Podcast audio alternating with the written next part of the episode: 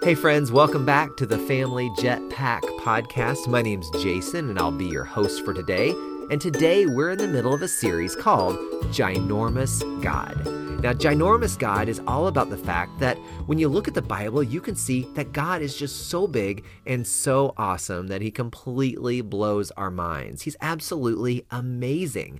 And when we take a good look at God, it really causes us to be in awe and to worship him, but also it gives us a lot of comfort and strength for our own lives to know that this great big God wants to be friends with us. Okay, let's jump right in. Today's devotion is called God Can Do Anything. I bet you can do a lot of cool things, can't you? Maybe you're a really fast runner, or you're awesome at video games, or maybe you're an artist or a math ninja, or maybe you're good at making people laugh or just helping people whenever you see a need. I'm sure there are tons of things that you're great at. And that's how God made you. But no matter how talented you are, there are some things we just can't do on our own, aren't there? Like, have you ever tried to lift something that was too heavy for you to move? Or tried to reach something that was too high to reach? Or solve a problem that was too tricky to figure out? At times like this, we all need some help. Sometimes we need someone stronger than us, bigger than us, or smarter than us to lend us a hand and help us to do things that are too hard to do alone. There was a couple in the Bible who needed some help too. Their names were Abraham and Sarah. They didn't have any children and wanted to have a baby more than anything else in the whole world. Unfortunately, they were way too old. There was no way, no way they would ever be able to have a child on their own. But one day, God appeared to Abraham and he told them that they were going to have a baby. In fact, God said he would return in a year, and when he did, Sarah would have a son. Now, when Sarah heard this, she laughed out loud. This sounded absolutely crazy. She knew there was no way an old lady could have a baby. It was impossible. Here's what the Bible says happened next in Genesis 18 13 to 14 in the NLT. It says, Then the Lord said to Abraham, why did Sarah laugh? Why did she say, Can an old woman like me have a baby? Is anything too hard for the Lord?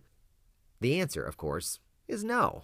God did what he said he would do. It didn't matter that Abraham and Sarah were too old. God created Abraham and Sarah so they could do anything God wanted them to do. So, a year later, Sarah had a son, and they named him Isaac. And Isaac's family eventually became the nation of Israel. And out of Israel would come the most special baby of all, Jesus. Now, Jesus once told his followers, things that are impossible with people are possible with God. That comes from Luke 18 27 in the NIRV. And that's good news for us. Now, think about it. When we need help, we have a God who can do anything, anything, and He's always just a prayer away. So the next time you need help, Ask God. He's bigger and stronger and smarter than any of us, and He loves to help His kids. Now remember, though, just because God can do anything doesn't mean He will do anything, or do it when we want Him to, or in the way we want Him to. He's not a genie who grants three wishes. He's not our butler who obeys our every command. He's a wise king and a good dad. He gives us what we need when we need it, and we can always trust Him to do what's best for us because He loves us so much. Let's pray. God, you are all powerful. You can do anything. We are blown away by how amazing you are. Thank you for helping us to do things that we can never do on our own. We love you. Amen.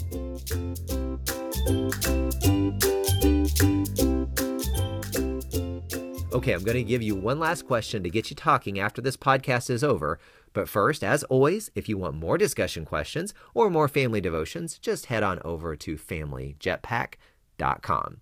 Okay, here's your final question What are some things that are impossible for people to do, but totally possible for God?